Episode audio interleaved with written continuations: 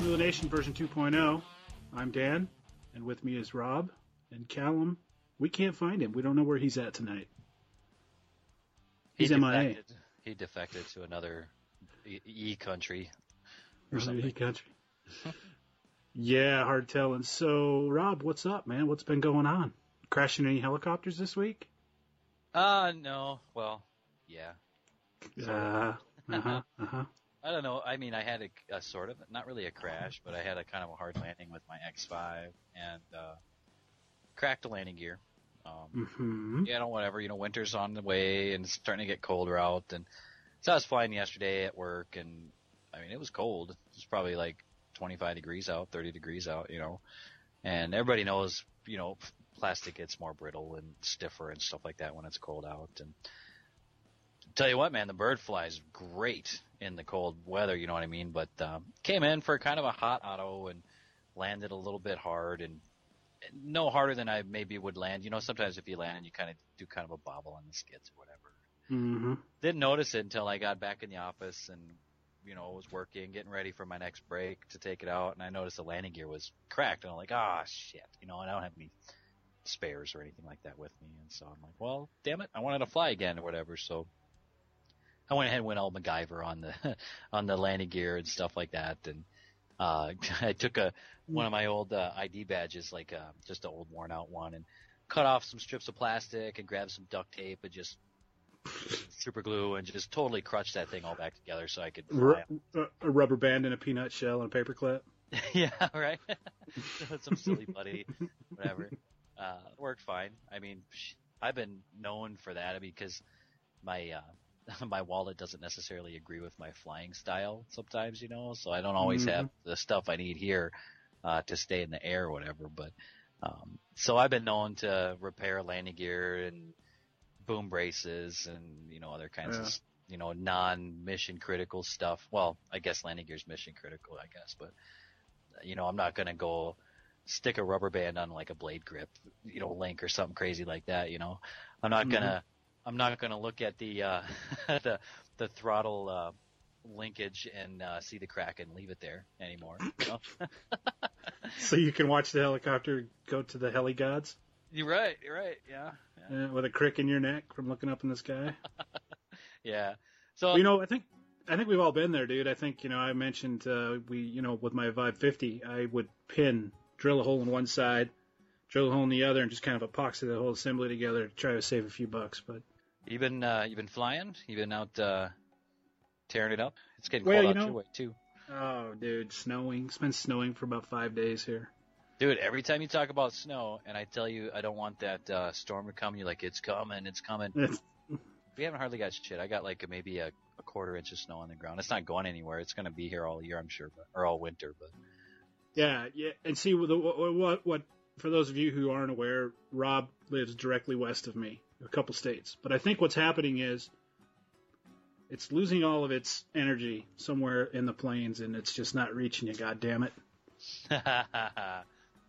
No, uh, you know the the snow is the biggest hindrance for me. The cold really isn't. I don't like the cold, but it's the snow. It's just hard to get around in. But yeah, one one cool thing, uh, one of the guys in the club got got in touch with the local high school, and they gave us permission to to fly in their gym. Yeah, got permission to fly on Sundays from two to five, and um, it's perfect. It- you know, you know, I didn't know what to expect. I went in today, and uh, hmm, the gym is small. Let me just, you know, it's a small school, small little rural town.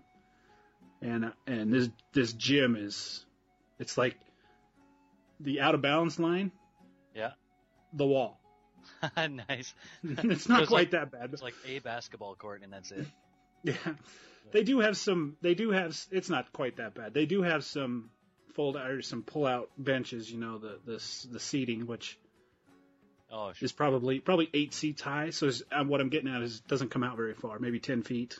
okay. Yeah. So not a lot of enough. room. It's enough room for a little tiny stuff, I guess. Exactly, and that's exactly. I mean, I was having a great time with my MCPX, and you know, it's funny.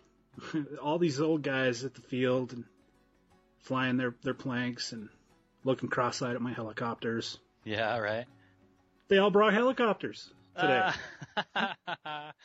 Damn closet heli flyers. it's like they don't want to admit it in the summertime. But no, I mean they they pulled they brought out the old coaxials. A few of them brought some MSRs, and uh, I was actually surprised. I was actually really surprised how well some of these old guys could fly these MSRs, and yeah. and I was tell I just said, guys, you're you're flying circuits, you're you're doing figure eights. Wha- What's stopping you from getting a helicopter? Yeah, right. Ah, yeah, yeah, yeah, yeah, goddamn helicopter. Yeah, yeah, yeah, yeah. With a straight wing. Uh, it doesn't have a wing. So anyway, There's no MonoKote on that fucker. what happens when the when the motor quits? Goddamn thing's just gonna fall to the ground. Uh, anyway, Dead stick. Ugh, you can't dead stick that thing. so anyway, they had a we had a good time. Uh, to be honest with you, I mentioned a few shows ago.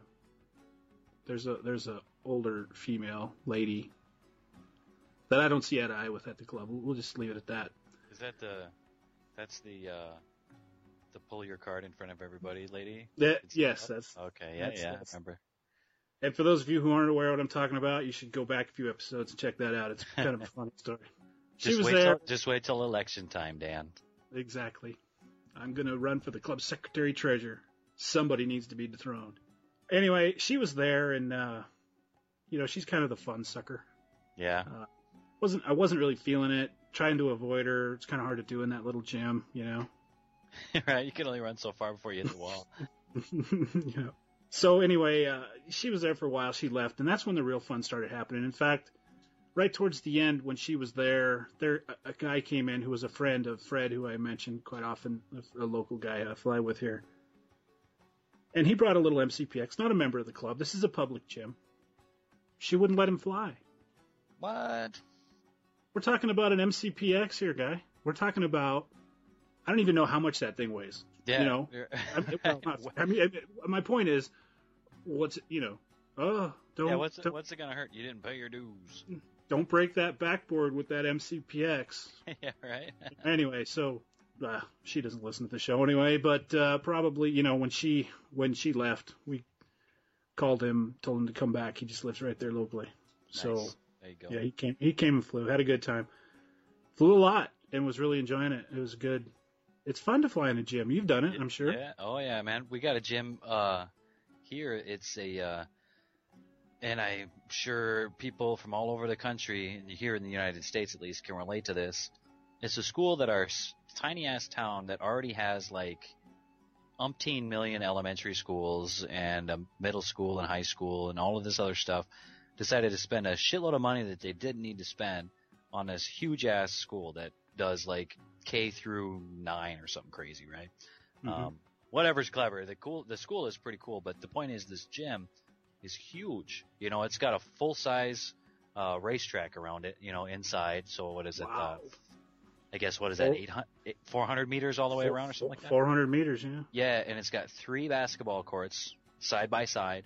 Um, with the uh, like, they could put out the soft partitions, like the soft kind of just big long sheets or whatever that go through there, and you know basketball hoops, you know up and down the courts and on the sides. So each court has one, two, three, four, five, six hoops that can come down. So 18 Mhm. hoops in this whole place. And um, I'm buddies with a cop friend of mine here in town, and he has access to the facility too for the purpose of flying. And so that he's got keys, maintenance keys and stuff for all the hoops and the lights and the all the stuff. And so we'll go in there and just open the thing wide up and fly in that thing, dude. That's fun. Take my Gaui 200 in there. I could fly full speed circuits all the way through there, you know, and basically full routines because the ceiling is super high. I mean, shit, I flew my Gaui 550 in there a couple of times too, but um, that was a little bit too loud and nerve wracking, so I don't fly that in there anymore Mhm. you know how it echoes in gyms and stuff like that. But Yeah, well, you know, I was thinking about that exactly. Uh, you know, these these these 450 kits that I got, I talked about last show. yeah, Putting one of those together. Uh, Fred brought out his uh, Furion 450, and Yeah. you know, like I said, small gym, and I, he goes, "Should I fly it?" And I said, "Well, you know, I think if you just wanted to work on some hovering exercises out there, you know how the gyms have the circle in the middle." yeah. Right. Oh, sure, sure. I said you could kind of use that as a gauge, and you could practice your nose in, your side hovering, and stuff like that. So he did it. He he fired it up, and Yeah. in that little gym, that 450 sounds like a monster. I was gonna say it just, just yeah, it's loud. I'm sure. And even even way out in the middle, just hovering, you could feel the air being pushed around. You know, on the sideline, you could feel the yeah, air. Sure. So that was a lot of fun. Looking forward to doing that every Sunday. Um, you know, I had my my scooter there. You know, I kind of take that everywhere I go. I've, I uh, didn't take my trailer. I have this platform on the back, and the you know, I, I, you release a lever and you drive the scooter, and the platform tilts, so it just drives right off onto the ground. Yeah, yeah. Well, the parking lot was pretty icy, snowy, and uh, I, Did you have to get a tow, Dan? no man, I was I had that thing out there and I was doing Brody's, man, just spinning around, just having a hell of a time. Doing the Rockfords and stuff. Nice. Absolutely. I mean, you know, if I had, uh, if it was, a, it was, if it was a car, the neighbors would have called the cops and said, "There's some kid," you know. But anyway, so you know, I got the thing just, you know, on the drive there, it, it got messy from the road spray and stuff like that because it's about a 25 mile drive, or I don't know if it's that far, but anyway, it's a drive. And so I get into the, go to drive into the gym, and and I, you know, as you walk, as you go into the gym, there's those all weather mats, right? Oh yeah, yeah. just kind of designed to get the mud and dirt stuff off your Yeah, Feet and no- knobby mats and stuff. Yeah, yeah. yeah so i'm i'm, I'm sitting there uh, before you actually go into the gym it's it's like 20 feet of this stuff so i'm sitting there going back and forth on this trying to clean my tires off before i go into the gym and i get in there and i'm after about 15 minutes i'm starting to feel a little self-conscious you know there was a some friends of friends of there that weren't flying just kind of watching and i noticed look kind of looked down i noticed i had a big mud puddle not a water puddle underneath my scooter Your scooter's leaking. all the all of the water and the snow just was melting off, and it really. I, I kind of I was like, man, I should have brought a towel, should have brought something. Get a little squeegee for the back. There's a little squeegee mount on the back of there. It'd be like a little Jim Zamboni. You can Little around with it. Zamboni. so we did that all day today. Well, from two to five anyway. It was a lot of fun. Looking forward to it next week. That's Um, cool, man. Yeah, like my gig is not like super regular, but uh when we get a chance to go in there, it's it's a good time. I want to I'm gonna fly some more this year. I think I want to put together a 450 myself and over the winter and mhm. just to have one. You know, I whatever. I've never flown on that size, so it'd be kind of fun. We've got permission to do this uh, every Sunday for the next four months, so that should be bringing us pretty close into the spring. So that's pretty much all that's been happening for me this week. This winter sucks, and for all of you, I, I'm going to keep saying it all through the winter. So if you live where it's nice, kiss my ass. Yeah, you know, I put a post on our fa- on our wall about cold weather. I said, "Was that cold weather flying? What do you guys do to prep?" Everybody's talking shit. They're like, Yeah, well, I put Well, on a jeans. "Yeah, I live in Florida." Yeah, you fuckers. I put on jeans, and if I have to, a hoodie. you know? did, you, did you see what I put on mine? I said I hide behind. I, hi- I hide in my house and uh, sit next to the wood stove. There you go. That, that's how I prep for winter flying.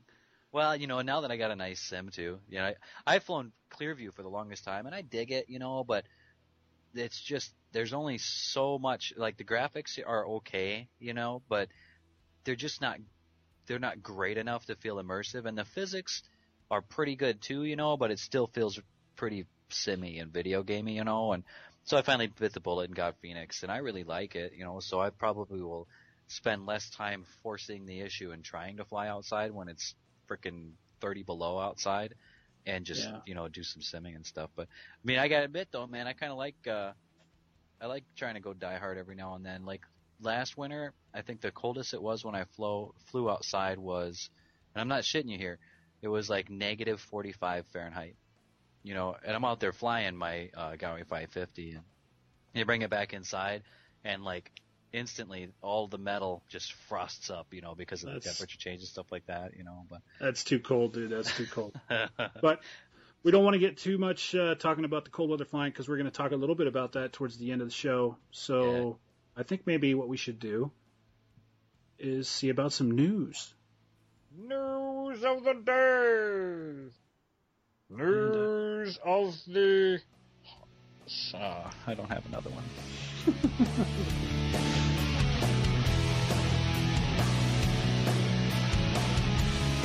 Bobby, I told you not to use that fuel, dude. Dude, that fuel was badass. My motor would looked awesome too, and then it blew That up. fuel is junk. You're That's why your junk. helicopter's I'll running like crap. Searching that. Well, anyway, you guys are listening to RC Heli Nation. This is Bird and Bobby. from smacktalkrc.com. All right, so news. Uh, hmm, I got a piece of news. what do you got? What do you got? Uh, Testify, brother. Testify. Testify. Testicularfy. hmm No, Your uh, mind- the, the guys. Your over- mind's all. Your mind's always on the balls. you don't check your balls, man. Okay, so my news is the uh, uh, the guys over at Spektrum put out the latest firmware update for the DX8. Um, Mhm. I know that the last one was put out to try and resolve some of the initial release issues that people were having. You know, there's some glitching and stuff that was happening, but the last firmware update was still having other problems as well. It was less than desirable. So hopefully this one uh, will finally button up some of those headaches that people have been having. I mean, obviously it's a lot, a lot less than what we were, we were hearing from initial reports when the DX8 first came out. So they are improving on it. Having a platform that they can readily do those updates, I think, is crucial for Spektrum. So it's cool that they're able to do that. Uh, but this one um, has got new telemetry support for the G-force sensors. So we'll be able to put G sensors on the helicopters and you know planes if you fly planes too or whatever, and and uh, read that you know save that log data too. Um, they fixed the calibration screen that wasn't calibrating correctly on the last firmware, so that they've got that one tuned up a little bit better too. And they fixed a couple other interactions that had come about from the last firmware uh, when you're setting up certain mixes and stuff for airplanes and stuff like that. So you DX8 owners, you know, I'm sure a lot of you guys are already out there trying to download it and see what you think. I know some per- people are probably apprehensive, but um, by all rights, it couldn't be any worse than what you got now, you know. So, but DX8's cool radio, so I mean, I think that's cool that they've done that, dude. Personally, I think the G-force sensors are pretty sweet. It's a pretty sweet thing that they finally have that support built into it because, um, you know, you're aware of that. Uh, it's the TI7 or TI1000 or whatever it's called. That little dongle you plug into your iPhone. Well, you can read all the, the telemetry data live. I think it'd be really sweet to be able to see live feedback of how many G's you're pulling while you're doing the flight. You know, you couldn't be staring at the thing while you're flying. You know, your buddy, would be, your your your whoever's spotting for you, whatever, could be doing it. You know, um, while you're flying and stuff. So that'd be kind of cool. You hit nine You know- G's, you hit twelve G's, sweet. You know? Dude, you know what else would be really cool about that? I don't know if this is possible, but they could somehow translate that data into force feedback on the gimbals. Oh, wouldn't that be cool? Yeah, yeah, that would be cool. The G data. Oh yeah, because you could, it would like you could feel the stick almost like push back on you on certain. Yeah, Uh-huh. that'd be pretty wicked. That'd Yeah, be it might- expensive though, but you know. You would think, and it might slow some of you stick bangers down, but I think for you sport flyers or your you know, scale flyers, I think it would be nice. Yeah. But, uh, yeah, So, Rob, do you think you're going to be in Taiwan anytime soon? Well, I just got back. Fuck. Back there. Yeah. Well, it's unfortunate. You should have stayed till December 4 because uh, it's it's International Gaui Day there. Yes. Yes, they're at uh, let's see, I have it written down here. Taiwan International RC Heli. Yeah. Actually, being a Gaui field rep, I've got, uh, you know, I've, uh, I've, been aware of that since it, uh, since the announcement was made, and it looks like it essentially Gaui is, frankly, kind of trying to model against the, uh, Align. the align, you know, the align specific fun flying stuff like that. I don't know if it's going to have as big a turnout. Um, I actually had uh, some background knowledge about that. It, it was kind of, uh, I don't know. I think they they they they came up with the idea and they're like, all right, yeah, let's do this, and then they they they didn't spend a lot of time planning for it. But uh, you know, I think from what I know of Gaui, and that's part of the reason why I am passionate about flying their helicopters, they could pull it off. I think they'll they'll make it a cool event. So. Well, I think one thing that's kind of cool about that is I was looking through the the uh, event advertising, I guess you'll call it. Yeah. They're going to be giving away X7s as prizes. Yeah, that's cool, man. I got to get a plane Mhm. ticket then. Shoot. You better get over there. I mean, you know, I suppose you could probably buy an X7 yeah. for the price of the airplane ticket, but uh, you know, then you won't get the feel of the atmosphere of the event being there. I guess would be kind of cool. But for those of you who are just, I don't know, going to happen to be in Taiwan December fourth, you should probably check that out. Yeah, there you go. Well, it's gonna be cold enough out here. I might as well just get on the long plane and uh, get her done. yeah. So Maybe I can get them to spring for it. I doubt it. I'm just a field rep. yeah, just a lowly field rep. for you 450 fanatics out there, uh, Hirobo has released a new 450. Yeah, yeah, the yeah the Hirobo. It's the Hirobo Embla 450. It's got a flybarless and flybarred version, as pretty typical these days. I, suspe- I suspect most Yeah. everybody's going to come out that way, but Yeah, yeah, I think so. not Yeah, really yeah. into the 450s. So hmm, take it for what it's worth. It looks like it'll be kind of a cool bird. You know, when you first look at it, it looks kind of busy, but um, I think it's just because you know how it is. Sometimes when you see a new airframe, it takes a little while to get acclimated to what you're looking at and stuff. But Mm-hmm. looks like it might be a cool. Uh, And uh, as we know, Hirobo's been in the RC helicopter market for quite some time. forever, dude. They've been they've been doing this for a long time. Well, and they're the company that came out with uh, what is now the Yamaha. What is it? The R1000, that huge behemoth like crop duster RC helicopter. The one that killed that dude. Yeah, yeah, that thing. so, and they actually uh, they worked jointly with uh, Yamaha for a long time to get that right, and uh, made a conscious decision to let you know Yamaha be the the brand, right? And they just put the technology into it and stuff like that. So it's For you Thunder Tiger fans, uh, the X X50 and whatnot, uh, you'll see that Thunder Tiger, through Tower Hobbies, has released a new flybarless head. Looks looks kind of cool. There's one thing about it I don't like. I don't like that big gaping hole in the middle of the hub. Yeah, well, then maybe I should just keep your fusion because it's got a big gaping hole in the middle of the hub too. Yeah, but that's something you put in there, isn't it? well, now if I told you I didn't, you probably still would. hey, I have several of those outrage fusion heads, so yeah, don't don't let that keep you from sending it to me. Oh, okay. I don't Yeah. mind that. I mean, I guess if, if anything, it would make it easy to grease the spindle. You just squirt some in towards each grip side or whatever, and just let the force pull it towards the dampers.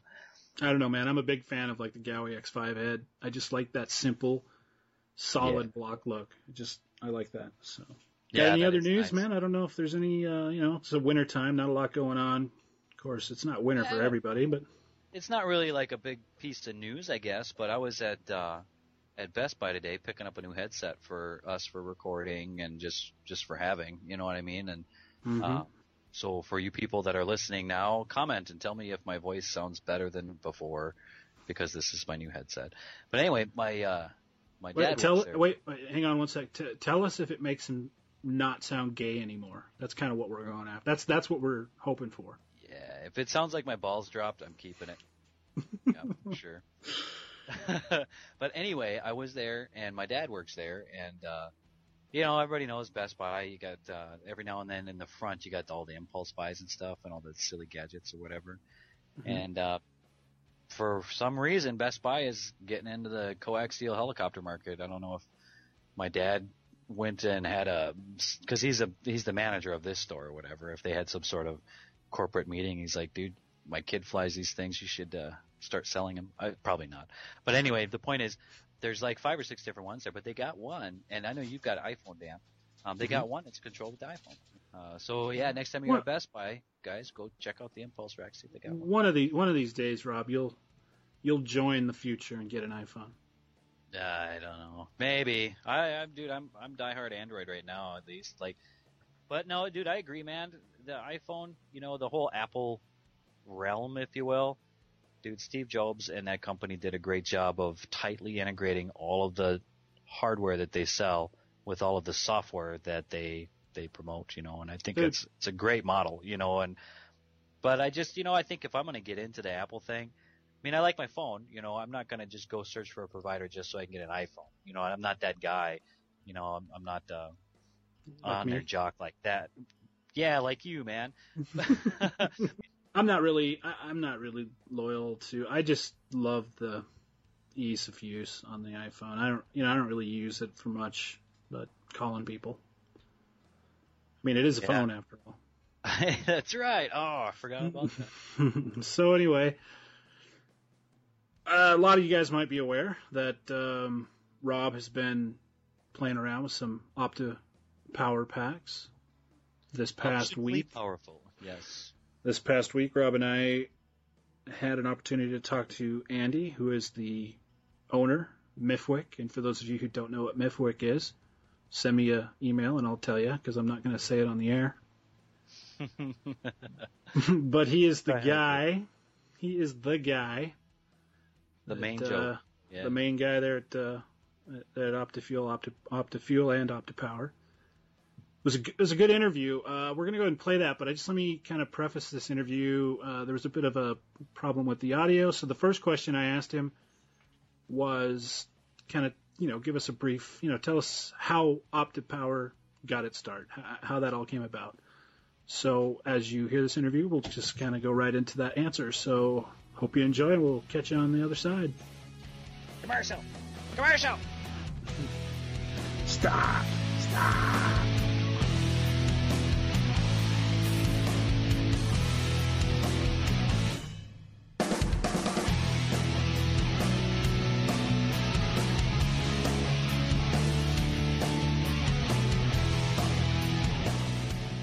one of these models happened to be a helicopter, very old one, um, uh, the Nitro one, and uh, so I took took that out and thought I'd give it a go. Needed some spares, found a model shop fairly locally, went up there and took it up there and showed them. They all had a good laugh. They said we've seen one of those for about 35 years. Um, they're not like that anymore. They're you know like this, a Raptor or a T-Rex 600 or whatever it was. So I bought a new model. Um, and started to learn to fly again and I was using a, a well-known American brand of nitro fuel at the time. And uh, I went to the shop one day to get some more and didn't have any in stock. And I said, well, when's it coming? They said, don't know. And I said, what do you mean you don't know? You must know. They said, no, don't know. Pretty typical modelling business. businesses said you order stuff, it comes when it comes. You don't necessarily get what you ordered and you don't know when it's coming. and uh, so I said, well, you can't run a business like that. It's silly. And I happened to own a chemical business, and I had a spare flameproof plant, so I rapidly went off to the office, saw my general manager, Lee, and said, Lee, we're going to make model fuel, mate. And he threw his arms up in horror and said, oh no. And so off we went and decided we'd make nitro fuel. Not knowing anything about it, how we were going to do it, we- we were going to do it. And that's where the story started in uh, 2000 and early, very early part of 2008, January 2008, uh, and we uh, we set about being a chemical company and having laboratories and facilities. Uh, we got lots of different manufacturers' fuel and benchmarked it all, so we knew how it worked in the machines. We knew broadly what was in it, how it was put together, and then uh, we set about making a fuel that would work as well as what we considered to be the best of those fuels out there, as it happened to be an American brand, uh, in uh, fairness. Um, and off we went. Now we did about that took us about six months of testing. Uh, we tested every day, a number of different models, uh, styles, types, and engines, all with telemetry built in, Eagle Tree telemetry, uh, so we could monitor head temperatures, gas temperatures, backplate temperatures, rotational speeds, etc. And we worked with this data until such time as we got the, the, the fuel where we felt it ought to be. And then we launched the fuel at the 3D Masters in Northampton, Great Britain, uh, in July 2008. And it very quickly became a successful brand, OptiFuel. And is, is very, now in 2011 is very well known across Europe. Uh, we have many professional pilots flying our fuel now both fixed wings, helicopters, and model nitro cars. But we thought that, okay, great, we've got a great fuel, and we're continually developing the fuel, and we're working with Klotz of America, uh, our oil supplier, uh, with developing uh, faster and better and more powerful fuels. But there's a there was a massive uh, sort of move towards lithium in, in modelling, particularly helicopters, and I couldn't see any reason why we wouldn't consider lithium as fuel. Um, Oh yeah. it's just another form of fuel. And uh, so we hatched a plan that we really ought to get into the lithium business. Uh, and this was about uh, late, well, late 2010, middle 2010. We were playing with some ideas. Exactly the same as the fuel. We don't know anything about lithium. I don't know anything about lithium. Um, so we set about learning. One of our professional pilots also happens to be a lithium engineer in in another life, and uh, a chat with him.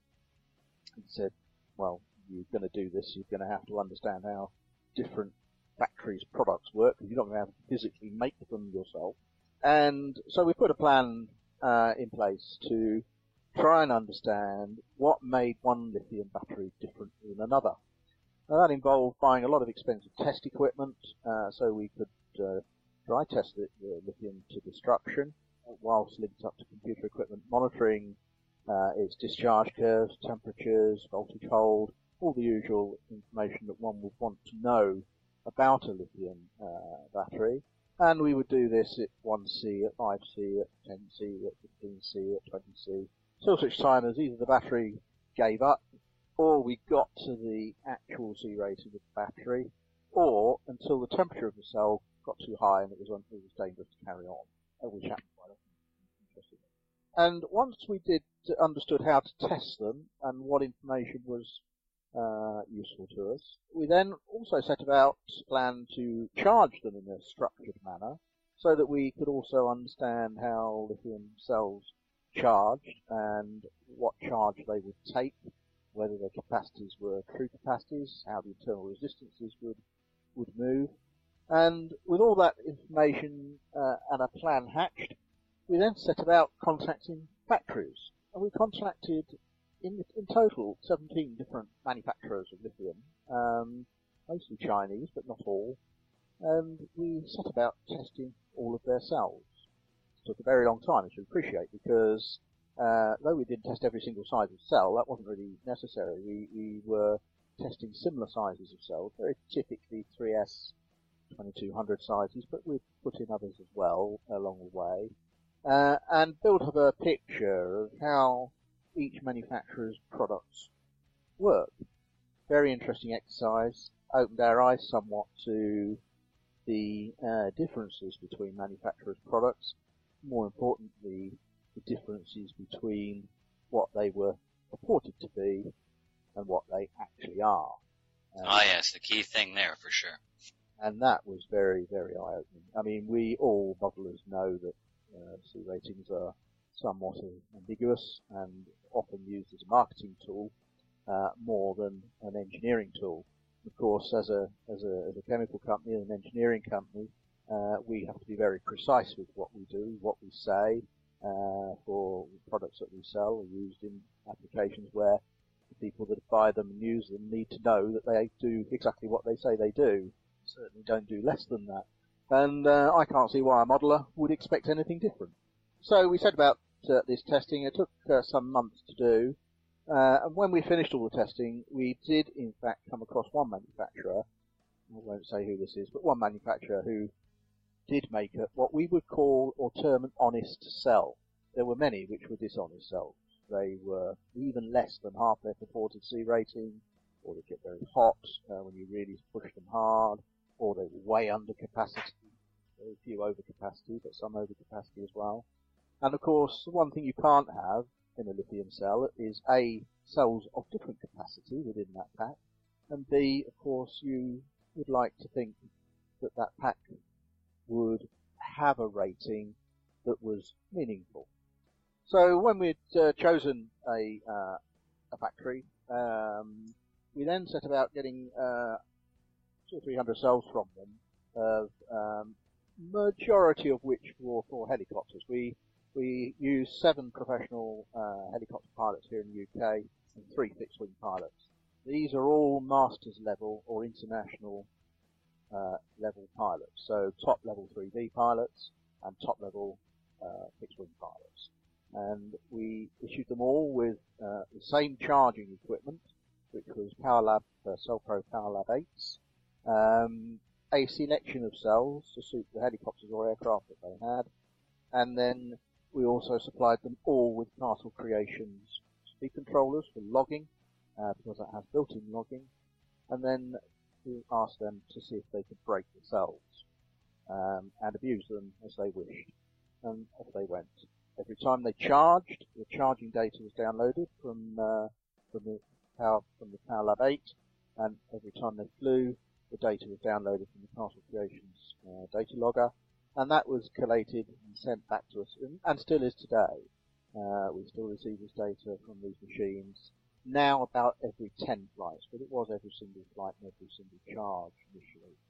And that all went into a database, and that built up a picture of how the cells performed, uh, could slowly but surely give us uh, an insight into what cycle life we might expect over over time, and that that that that was very interesting. And and and when we got enough data together to allow us to be confident that the cells were of a high quality and were likely to give a decent cycle life and not uh, present surprises to uh, the buying public, we then set about um, putting cells into production, uh, branding, and those are the cells that you guys in America are, are using today.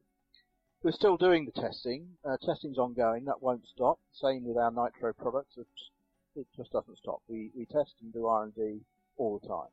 Uh, and that data is brought back to us all the time. And slowly but surely we build up a massive amount of, uh, of data which, uh, which, allows us to have confidence in, uh, in what we what we say about the products and, and how the products work in, work in the field. And uh, that's really where this is this has come from, how we've done it, and how we intend to uh, continue proceeding. Uh, the factory we're working with is, is very, very good. We're very pleased with uh, their response to uh, problems, questions, technical issues, um, and still, uh, but still we will continue testing. Added to that, uh, one, and this will be in, this will be of interest to you guys who live in sort of cold areas. Um, it, it, there's an awful lot of uh, information or misinformation in the market or out in the field at the moment about what how lithium reacts when it's cold and how to charge it when it's cold and how to how to manage it. Uh, and we have got a project in place early in the new year where we have hired an environmental uh, chamber and we're going to do cold weather charging and cold weather discharging tests on lithium uh, from minus 20 or 25 in probably 5 degree steps up to plus 50 uh, and actually understand how the these packs and lithium in general reacts with changing temperature, both from the point of view of discharging in, in a range of temperature, but also charging in a range of temperature, and what might happen if you charge in one temperature and use in another.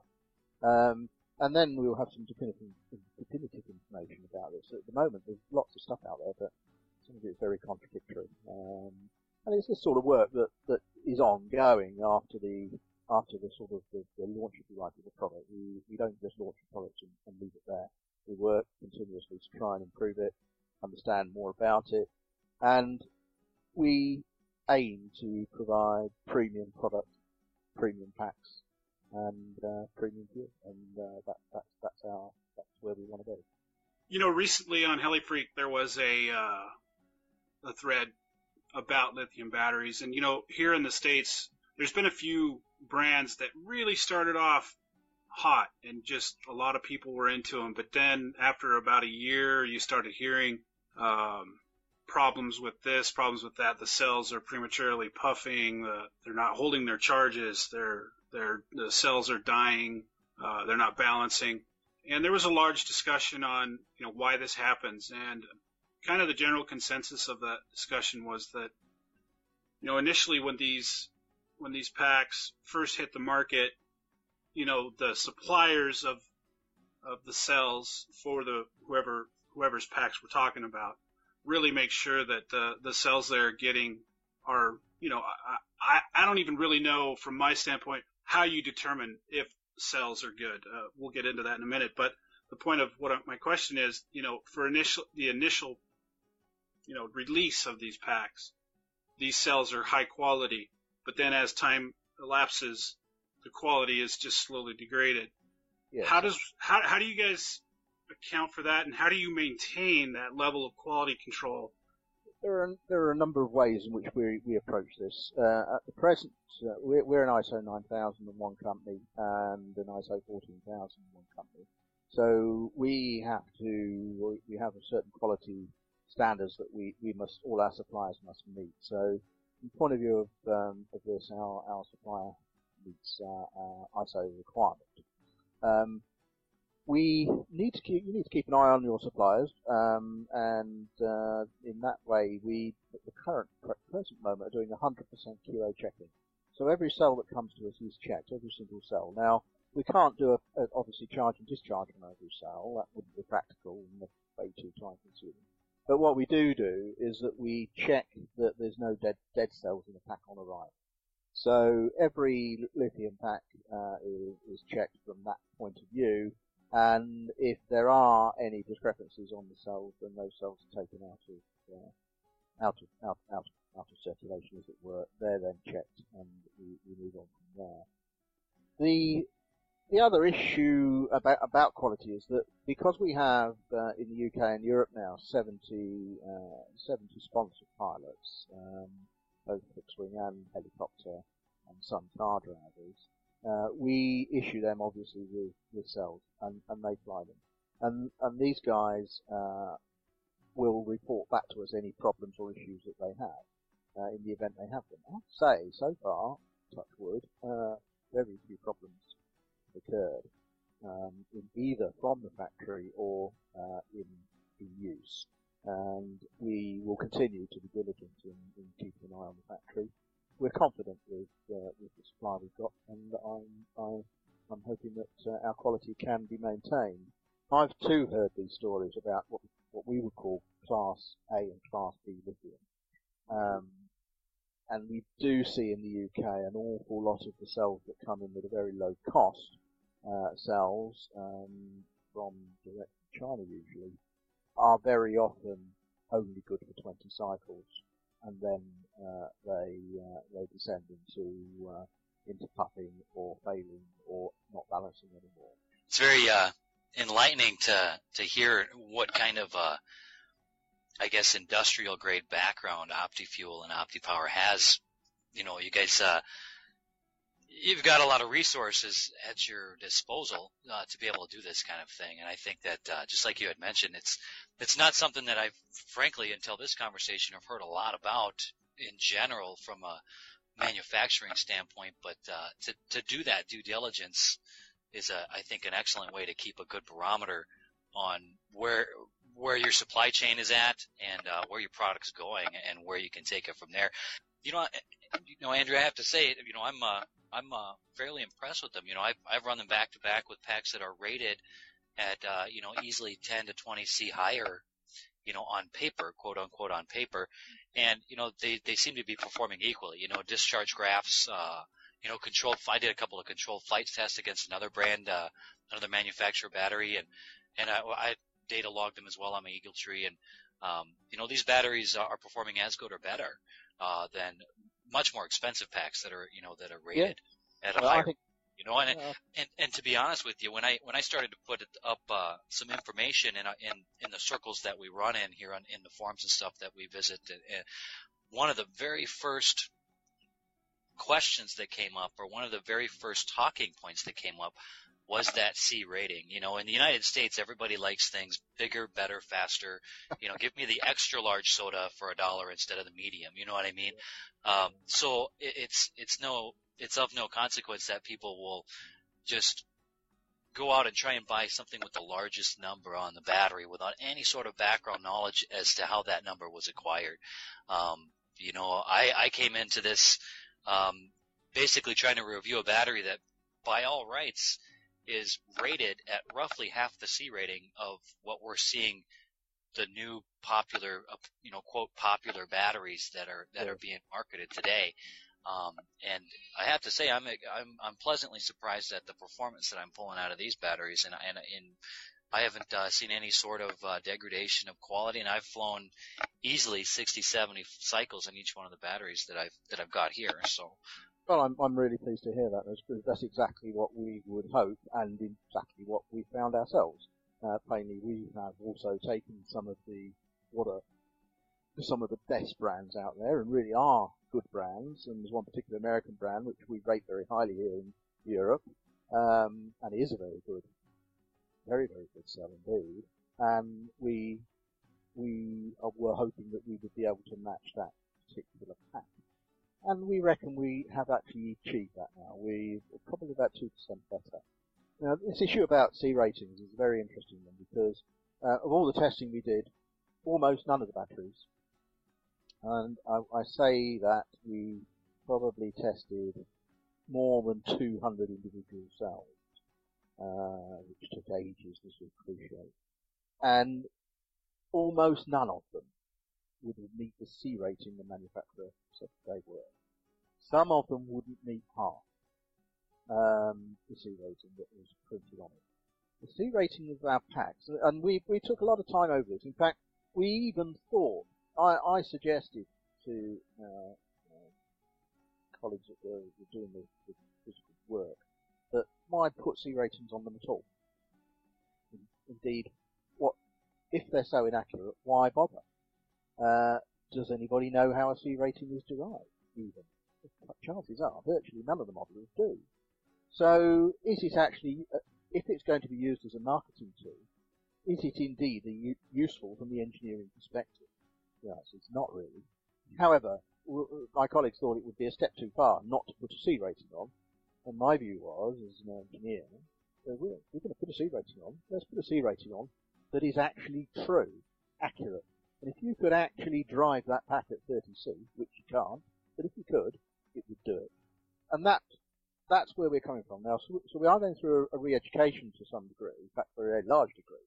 Because here in the UK, it's pretty much the same. You know, somebody looks at one pack, looks at another, one's 65C and one's 30C, they say the 65C one must be better. So our, our, our goal going forward is to do two things, is to try and change people's understanding of what a C rating is, how it's derived, whether it's even important, um, and for people to use a cell and then suddenly realise that in actual fact the C rating's a bit irrelevant uh, to the average modeler. Um, so long as the pack is a strong pack and has good IR, um, it is likely that it'll be a good pack. If it gets hot, then there's, there's something wrong with it. It's got poor IRs, cells are not matched, the C rating it has on it is actually irrelevant. Yep. Um, so the, the, the the issue here is, I think, is one of education and one of use. And we, we're well, well, well north of 100 cycles on our packs. And at 100 cycles, we're seeing, for a sport pilot, wouldn't be able to notice the degradation in output. Hard 3D pilot, like yourself, probably at 120 cycles, would probably be able to feel there might be a very minor difference in the performance of that cell.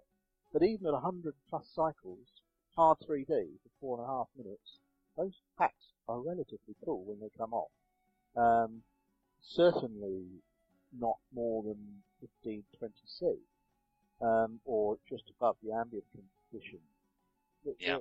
That that means they're high C, they're higher, they're high C rated, and they're well matched. Um, i.e., they're not one pack, one one cell within that pack is not trying to drive another. They're actually discharging in unison nicely. And Yep. that's really the issue. That, that's actually the only issue in the end of the day.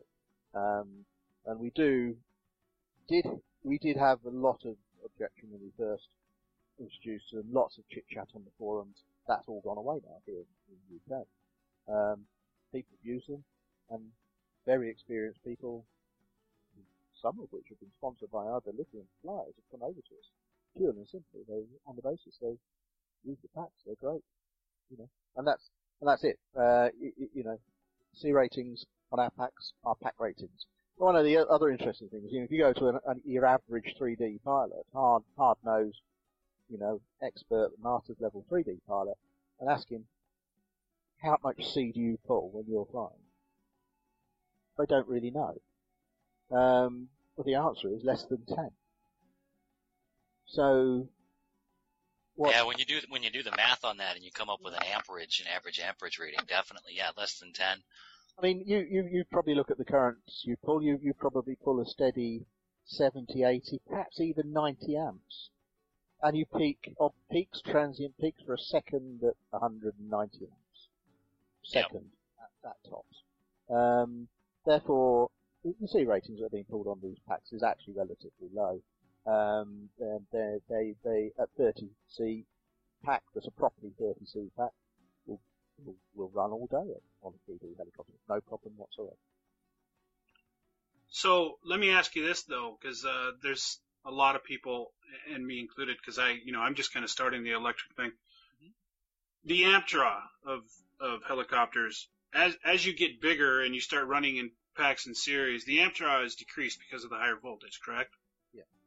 So on these smaller helicopters, is the C rating more important, like a 450, where the amp draw, the lower voltage and the amp draw might spike high Uh, for yeah, these packs? yeah, it doesn't actually spike any higher, uh, and the average amp draw doesn't really change that much.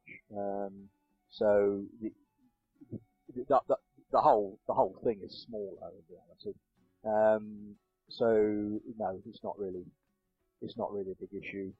Where it becomes again, it's if the packs are properly balanced and the and the, and the, and the packs are properly properly managed, then they'll they'll be fine. Uh, you don't need what is on the face of it a, a 50, 60 C, C. Right. Right. I mean, and, an and awful, an awful lot of, of an awful lot of, um, a, an awful lot of the, the, the issues around lithium is, is a lot to do with how lithium is used and, and how it's charged and, and, and how the owner of that lithium looks after it. Um, uh, and an awful lot of people abuse uh, packs and Mhm. actually damage them without realizing. Yeah, and that's one thing I was just about to bring up myself too, because I think that one thing that I've started to notice, and I'm a, you know, I'm a victim of this too, and I've I've done it. Um, I think a lot of people will do it. Is you get this uh, kind of a self-perpetuating cycle. You know, when I first got into this hobby, the largest number that I would see on a battery was I think 30C or something like that, and then all of a sudden the 40C pack started coming out, and everybody's like, "Oh my gosh, I got to get that!" And so the larger the number I was seeing on this battery, again, as we've been talking about today, without really knowing anything about the background of how that number was derived, the whole point was when I saw a larger number, I felt like I could beat on those packs more Mhm. with less consequence. But as we see, it's plain to see that the number on the battery doesn't always necessarily reflect the actual performance capability of the cells inside the wrapper. That as I see a large number on this pack, and, I, and I'm pushing on this battery, or or I'm, I'm I'm deep discharging it, assuming that um, you know I've got room to breathe here, or I'm charging it too fast because you know I know a lot of battery manufacturers these days are putting, you know, 5C, 6C charge rates. I think charging batteries very quickly is all fine and good occasionally, but, um, you know, if those cells aren't up to snuff of what that wrapper is telling you, you're doing damage to the batteries by charging them so fast too. I mean, that's, that's another one of those metrics that I see that it's just getting way out of hand. Yeah, So- one manufacturer, one, supplier, not manufacturer of, uh, of batteries, says you can charge their cells at 10C. Absolute rubbish. Um. It's it, it you really. I mean, our our advice to people is if you're at home, charge at 1C. If you're at the field, charge at 2C. If you must, charge at 3C. No more. The the actual difference in charge time is not great anyway, uh, from from 1C to 3C. Um, and the the damage that can be done, uh, to give you some an example of this, we talk, in talking to our manufacturer, um, he would say that if you've got a 300 cycle capable lithium battery charging at 1C, you were to charge it at 5C, you would reduce that to 30 useful cycles. Yeah. Now, um, that may or may not be true. We are actually doing testing at the present moment on high cycle testing to, uh, or high C charging, I say, to see what the effects are. And we've, we've yet to finish that work, but as soon as we do, we'll, we'll, we'll uh, publish that work let people know what the facts are about our packs. I can't comment for other people's packs, but I suspect the, the laws are pretty much the same. and uh, we we will see what uh, what what damage we can do by uh, by overcharging them, if you like. Uh, all my packs, and I've obviously been doing a lot of testing. I mean, I've used my packs. I fly them till they're nearly zero percent in them. Um, I charge them as hard as I dare. Uh, I I don't do what I tell people to do, which is to leave them in storage charge until you're about to use them and charge them. I charge mine up and leave them charged. Absolutely no no with lithium batteries. It's definitely going to damage them if you do that. But I'm interested to see how I can, how much abuse they'll take. And the, um, the, the and, and people, one of the things which has always surprised me a little about people who fly electric is that you buy all your fuel up front. You'll go and buy eight or ten packs, that might cost you a thousand dollars or more, perhaps depending whose cells you buy. And so you're buying all your fuel up front. You've got to look after that fuel. You've got to manage that fuel. You've got to uh, be careful with it. There's a lot of money in investment there, and it's Yeah. also dangerous if you abuse it. Um, unlike micro fuel, you buy it as you use it. Uh, so I think there needs to be a mindset change uh, in a number of ways, not not just in terms of what C ratings are or aren't, but also in how you manage fuel you buy up. Yeah, I got to tell you, from my perspective, coming from gasser and nitro, and just now starting electric, that's that's my that's the worst as far as my management of my helicopter stuff. Taking care of those batteries and having to worry about them, I don't like it. I, I don't I don't like um, I don't like worrying about you know my charging station. Should I charge? You know, I've got a trailer that I take to the field. Should I charge inside that trailer or should I charge outside? Should I bring the batteries in the house in the winter when it's getting cold or should I just try to keep my trailer at a temperature? You know, and that's, you know, that's my own, There is more management associated with looking after uh, lithium cells than there is with looking after a, a nitro or a gasser. Uh, no question about it. Um, and you have this added problem that if you do abuse them badly enough, they will they will explode. Um, Yeah. And the fire, as you've no doubt seen before from a lithium cell, is something to behold. It's uh, it's not it's not something you want to happen in your house.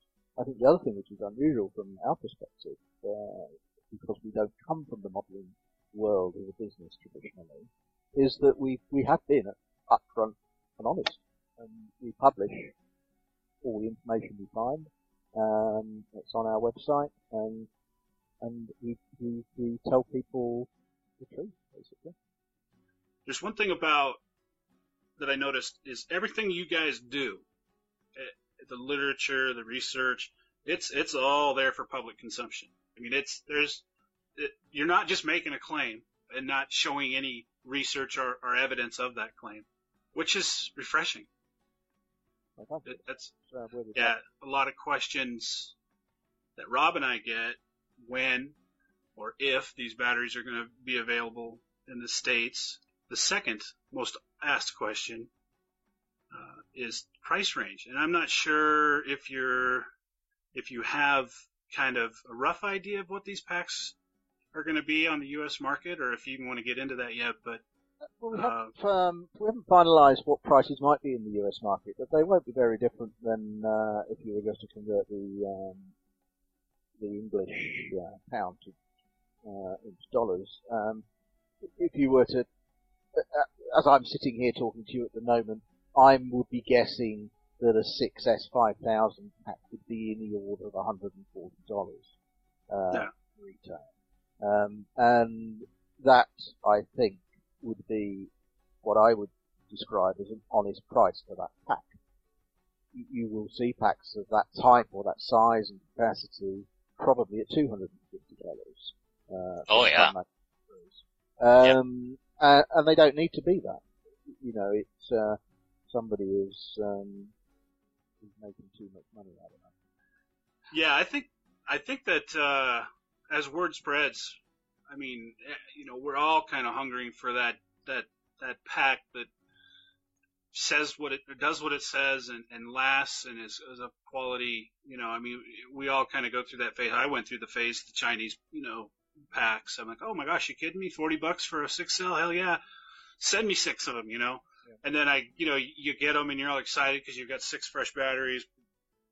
It just doesn't take long before you start to feel the frustration. Yeah, you start having to dispose of them. Yeah, yeah. Right. Yeah, if you got if you bought six and you got six that actually works when you got them, that- that'd be a win in itself.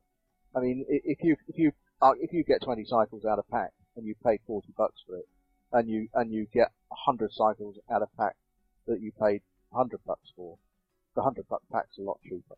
Yeah. And um, I, people need to start really start doing this to understand this that, that cheap isn't necessarily good.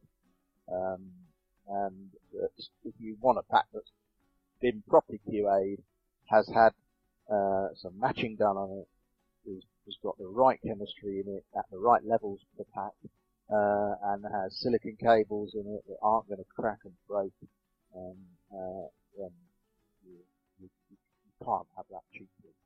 Um, there is a price for it, and, and but that price doesn't have to be silly. Where where is electric powered helicopters? Where do you see it? I mean, they're just getting bigger, and and we're talking about 14 cell and and and these huge, you know, 160, 200 amp ESCs and batteries to power these things. Do you where do you see where do you see the the future of? I mean, do you I- see? I think there's, I think the future of lithium in helicopters and model airplanes is is strong. Um, I think that's that it- it's here to stay, and uh, we we uh, do have uh, 7S ready for 14S uh, uh, packs ready for the bigger helicopters when they come. We're also do do fuel testing uh, for engine manufacturers um, of model engine manufacturers, and we've been testing the YS120 for some time now. Um, and we test that back to back with electric 2X700, uh, running our own packs. And the, it's interesting, uh, the, the, the YS120 uh, is in a T-Rex 700, uh, and back to back with the, the electric version of the 700, being flown by um, a master's level pilot here in the UK, they are about the same on power. Uh, the big difference between the two um, is at four and a half minutes, the electric helicopters starting to to lose a bit of head speed. Five minutes, it's it's well, that's it really for electric. Um, the YS 120 still going strong at eight minutes, um, pulling just as much torque as it was right at the beginning. Uh, and that's the difference. So I think both both disciplines will will will prevail, uh, and many people will continue to fly both types. Um, it rather depends what you want to do. I think. Uh, when the when the, the 12S setups came along a year or two ago, the, the power was awesome in comparison to a standard 91 nitro engine, massively more. With the new breed of engines, new OS engines that are coming along, this isn't the case. Um, and so I think there is place for both. I certainly love flying both. So I think in terms of just raw power, the new breed of engines, nitro engines, are catching up, and therefore they will uh, be a place for them, and there certainly will be a place for electric. Massive advantage of the electric sport is that you can you just take, you just want to pop out, go for a quick fly, then that's Mhm. massive. And and are they are extremely powerful. Um, their power is your game. Um, but uh, my, my view is is both both types of uh, fuel will prevail over the years, and, and I think nitro has its place, and I think Yeah. Well, you know, I think as the power systems for these helicopters increase, uh, like they have, you know, something's got to give. Either either we have to come to the realization that enough is enough when it comes to power, or they're going to have to start changing uh, the design of helicopters. And actually, I kind of think if you take a close look at the Goblin, I think that design change is happening. That's where we're going to start stepping into bigger, better, more robust power systems. I mean, it's just crazy. And we're talking about power that could kill a person. oh yeah, you know. we're talking about lethal power. Yeah. Yeah. I mean, this. the, the, Goblin, the Goblin is a is a is an interesting model, and uh, I, I I think that that's uh, that is, that's going to be an interesting model from the from the speed freaks point of view, it's very very quick. And then uh, you know at Venlo this year we We saw the the uh, logo Extremes, which is enormous. Um, flying 14s. Uh, there will there, there will get to a point where where there will be an equilibrium where there's no point in going any bigger. Um, and I don't think we're very far. Andy, it's been a pleasure having you on. I, I uh, you know, we've been kind of dealing with you. The RC Heli Nation has been kind of, you know, working with you with these packs for quite some time, and you know, we've been trying to get you on, and uh, just finally uh, everything lined up, and we were able to get you uh, to come on, and, and um, I, I tell you, it's been enlightening and fun to talk to you about these packs because, you know, I as a newbie into electrics really don't understand them, and if it wasn't for Rob, I probably wouldn't ever even have given a electrics a try. Well, it's an absolute pleasure, and uh, if, if um, and uh, to the listening public out there in America, I mean, you only have to email us. We're always happy to answer questions, and we uh, we'll only Absolutely. And also, too, just kind of off a side note, we do know of some people that have actually made orders from Fast Lads to have shipped over here some of your packs. So, that's interesting news. I haven't heard that. yeah, so that's it's happening. I mean, it's uh, people are are feeling it, and I think, as I mentioned earlier, everyone's kind of we're looking for that battery pack that actually does what it says and doesn't, you know, shit out on us in, a- in a year. So, Well, as uh, you may not be aware, that Fast Labs are in fact the OptiPower distributor for the UK. Uh, anyway, so um, they uh, they always. Well, Andy, as you uh, as you get more news or anything exciting happening uh, with uh, your OptiPower packs, I'd love to have you on. And uh, it's been, a, it's like I said, it's been a pleasure having you. Smashing. Well, thanks for that. It's been a pleasure having the opportunity to talk, and uh, love, love, to, love to talk again when we've got uh, some more. information.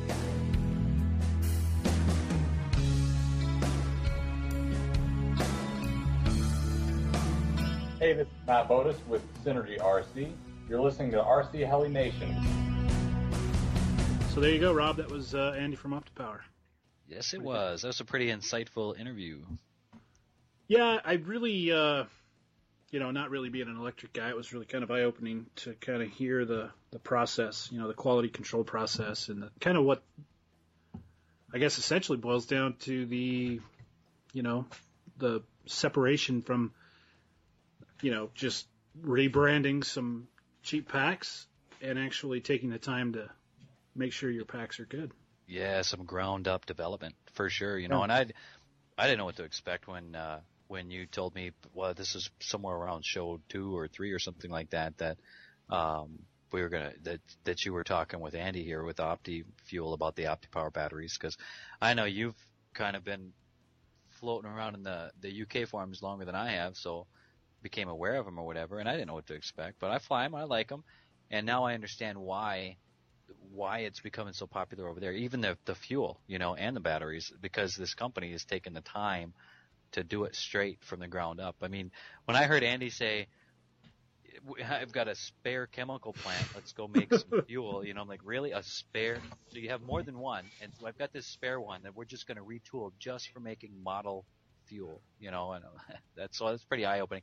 Apparently, he's been in the chemical business. I didn't know this until he said that. He's been in the chemical business for like 15, 14, 15 years or something. So obviously, they got to, from an engineering perspective, the people that work at his company have the the wherewithal to to do it right, you know. So I dig it.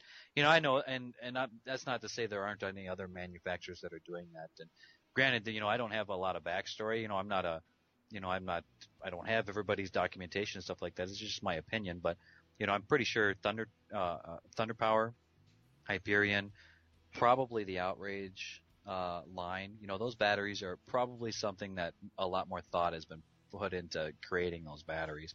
There's probably some good measure of testing that's been going on, more extensive, you know, than just, uh, ordering up a case quantity of, you know, a thousand six cell batteries, a thousand three cell batteries, and sending them a picture for them to wrap around the, the heat shrink, you know. And, um, so, I mean, I know you got your, your low end stuff, you know, where you, your Chinese, you know, knockoffs, your blue lipos. I flew the blue lipos and they flew fine, but they just like everybody says, you know, they eventually started just giving up the ghost and falling quick, you know.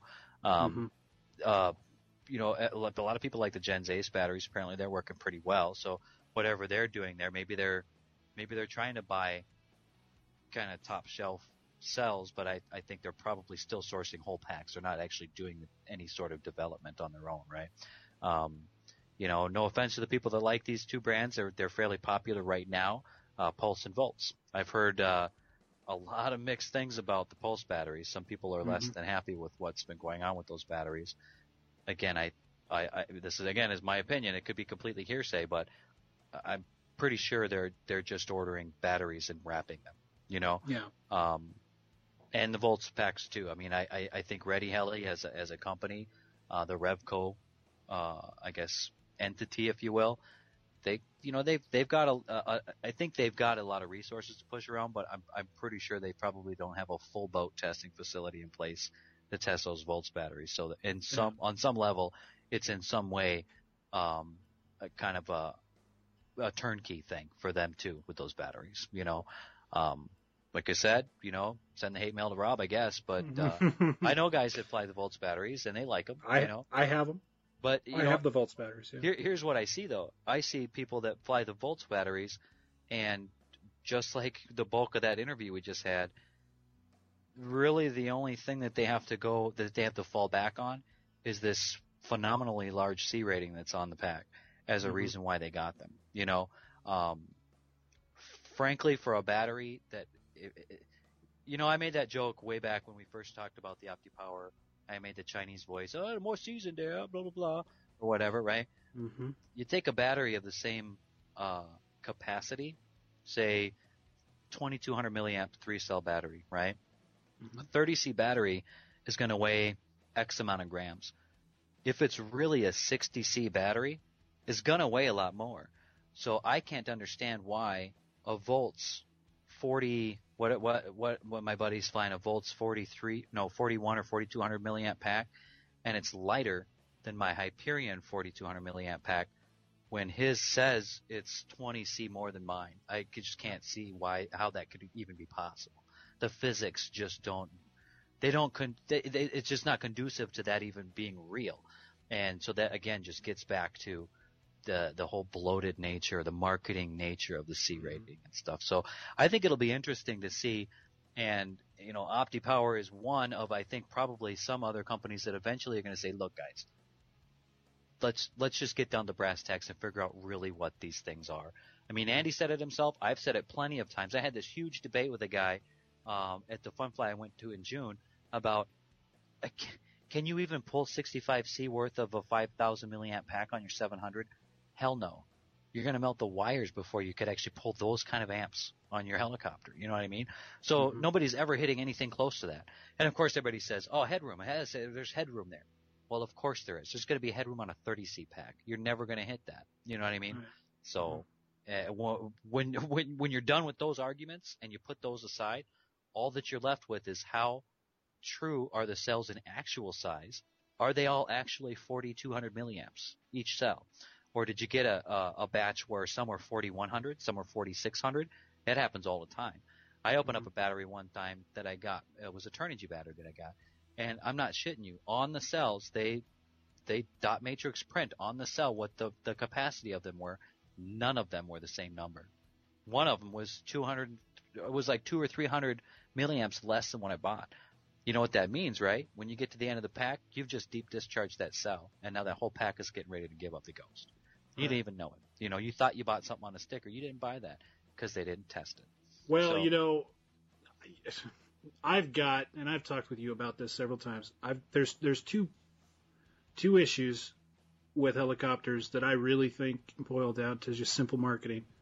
First, it's the C rating, Yeah. but more m- the one I've been talking about the most longest is this marketing idea that you need to put a hundred and fifty dollar servo in your helicopter to make it worth anything. Yeah. Yeah.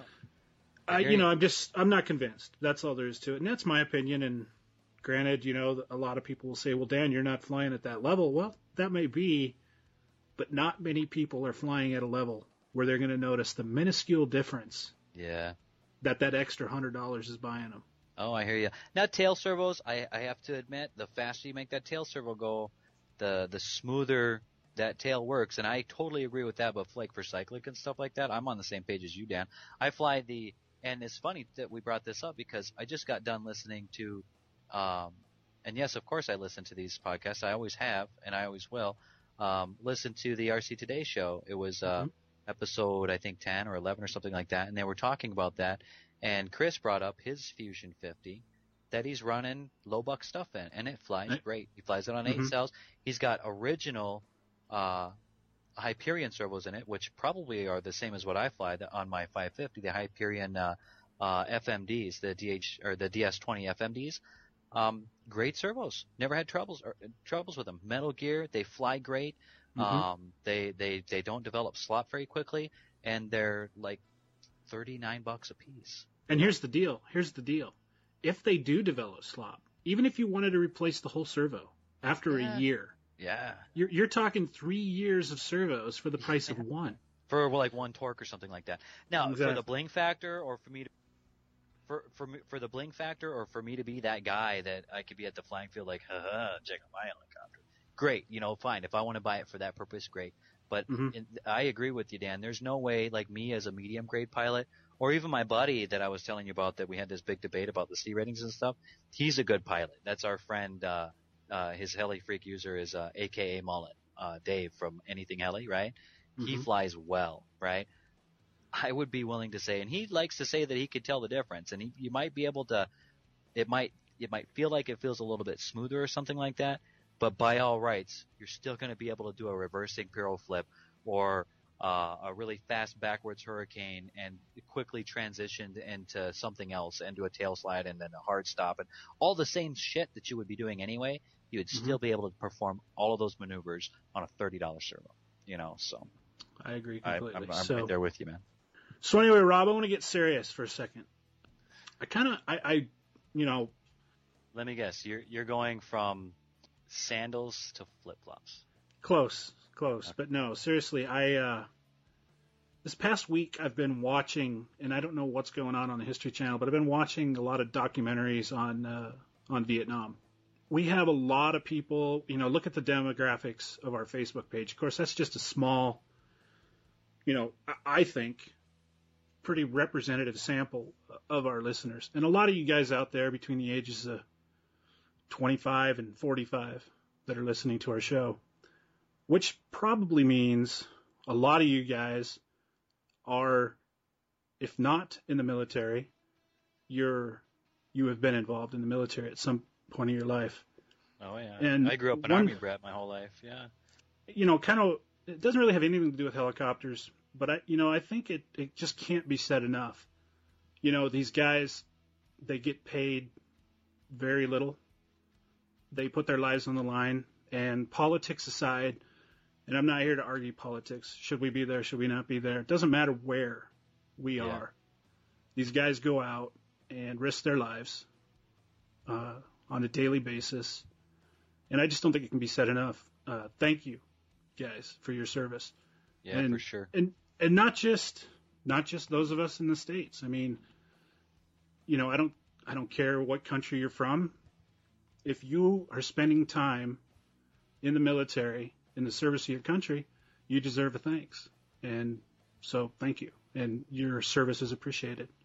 And that's uh, I'll get off my serious soapbox now. I just felt like that needed to be said. Yeah, for So- sure. It does it does have to be said every now and then, Dan. I totally agree. Let's talk a little bit about the KDS motor giveaway. Yes. Yes. Uh, Can I quit Heli- the show? So can I quit the show so I can sign up for that? Giveaway? Well, you you can, you you can Wait, sign in under an alias. Enough. I don't have a helicopter big enough to put that damn thing in anyway. Yeah. So, uh, got into, well, Heli Smack in conjunction with RC Heli Nation is giving away. They've donated a KDS 5025 uh, 500 kV motor. I'm under the impression that that's for a 700, but apparently some of you crazy guys are putting that in 600s. So, the point is, the point is, uh, get to our Facebook page, and if you haven't clicked that like button yet, you you should do that because if you look over to the left of the page, you'll see a tab there that says contest. Click on that and just answer the question in episode number nine.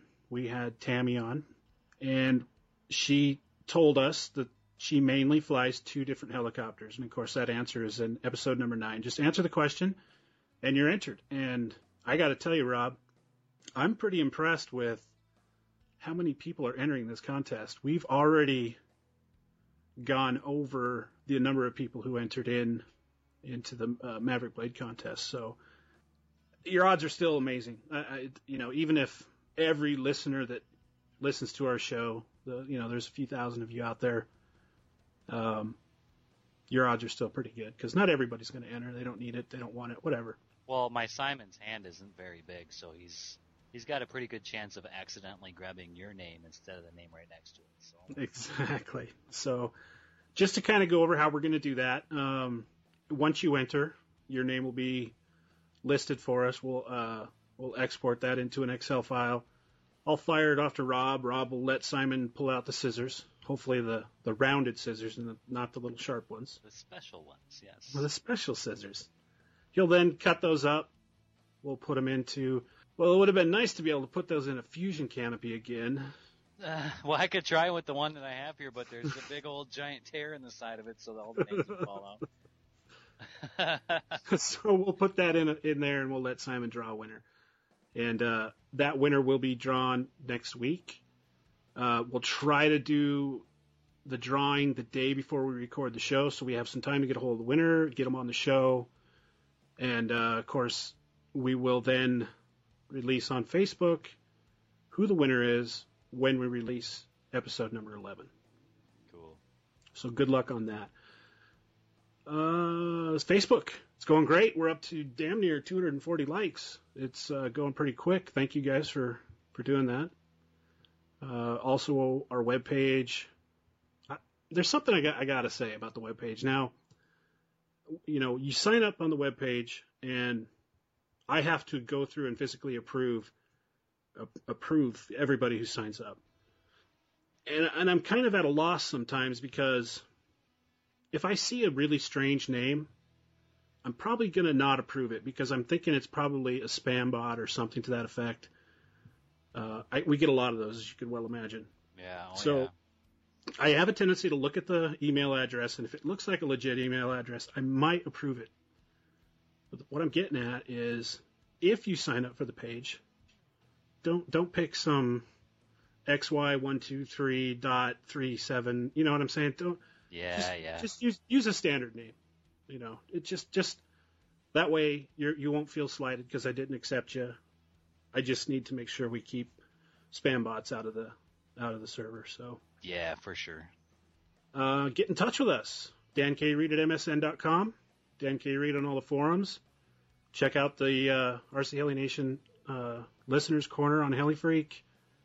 Great way to communicate with us. Facebook, as you guys know that do the Facebook thing, we are constantly posting questions, what we're doing, updates, stuff like that. Also over there for you guys in the UK, uh, RC Heliatics. We do have a forum there.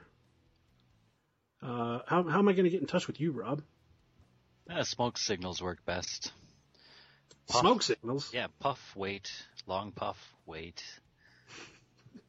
and then puff, wait, and That then I'll I'll look for it. That kind of that kind of sounds like a throwback to my college days. Puff, wait. no, Puff, that's wait. that's that's puff, puff, give.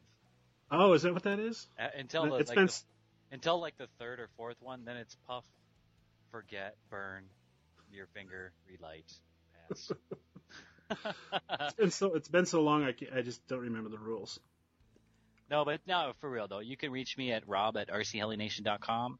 Uh, you hit me up on Facebook. Uh, come friend, come friend me, and I'll poke your wall. Um, come poke our wall, shit, and then we can uh, we can see how many of you guys are actually reading it. Um, you can also uh, visit my front porch. We got a link to that from uh, rchelination.com as well. Come check out my blog. I, I got you know build reviews and uh, how tos and tips and tricks and stuff in there. Uh, all of my galley buddies know all about it already, but everybody else come check it out. And uh, uh, I got a little contact me thing on there. Now this is just a cheesy Google website, so I'm not sure. I have to figure out how to tweak that. But um, if you do want to contact me and you fill out that little form and hit send, drop your email address in there because it doesn't tell me who you are when you do it. So I have no way of getting back a hold of you unless you tell me what your email address is or whatever. But Um, you can find me on Skype, NextGenRC, if you want to hit me up and chat. You can do that too. Mhm. Um, come check out my YouTube page and uh, subscribe to that sucker as well. And of course, you can always reach Callum at Callum at rchelination.com or Callum on the internet. Yeah, that works. That's That, that works. Mhm. A big shout out to all of our convict listeners down there, down under. Uh, Yes. Been, that's right. I've been noticing that, uh, isn't- I, you know, I think a lot of those guys in Australia kind of take pride in that. Uh, yeah, if, and if you don't, I apologize. colony. been noticing that uh, the downloads from the from Australia have just been going up dramatic, dramat, dramatically, dramatically. So, so the Aussies are listening. Nice. That's nice, yeah. So keep doing it, guys. Keep telling your friends about us. Um, So they've changed from boxing kangaroos to listening to podcasts. Somebody must have. uh, they must have finally got the internet down there. Hey, did you know that, that the toilets flush backwards in Australia? Yeah, isn't that wild? Yeah, I knew. Did they? I wonder if they think they probably are like, no, that's normal. Yours is back. Yes. Just hey, I just also want to say, guys, thanks for listening to the show. I know your guys' time is valuable, and we appreciate you spending it with us. If you want to get in touch with us, go ahead and do that. If you got questions, suggestions, people you'd like us to talk to on the show, which reminds me of one more little thing I want to talk to before I let you guys go. There's been quite a few follow-up questions for the Mike Velez interview. That was, uh, I believe, in episode number eight. Yeah, yeah, I've seen those out there. Yeah. Yeah, and I, I'm gonna just just uh, what I'm gonna do is uh, I'm gonna email Mike and see if I can't get him to respond to some of those questions, and then I'll in an upcoming show I'll I'll just kind of read those out to you. I, I don't I don't want to speak for Mike. Yeah, we can try and do our little our little part to get some hard hitting journalism back out of the guy. I know uh, we tried that. You know, we did some of that on that interview and stuff. But uh, to be perfectly honest with you, man, you know, hey Mike, I think you're a great guy. Um, but the uh, for instance, the website's not up yet, and he said it was Right. gonna be. You know, so I mean, and whatever. It, it, business is business. You know, certain things happen. You know, whatever. And I'm not his pal. You know, I'm not his best buddy, so I'm not in the loop. I don't work there, but uh, still, I I would like to know some of these things too. You know, so Sure, we did it, Rob. We got past. This is episode ten. We were wondering if it was going to happen, and here it is yeah, I know, man. in the books. It's official. Thanks for tuning in, and we'll be back next week. How's that sound? That's all right. Hang on a sec. I want to do it. Hey, here we go. Okay. I'm so anal about this shit. so stupid. I'm just gonna randomly grab one. You don't think I'm going to edit that out, do you? okay. Any anytime I get Rob to say I'm so stupid, I got to leave that one in. Yeah, I, I'm. No, I said I was anal. What? Thanks, guys, for listening, and we will see you next week. Teacher Chonana.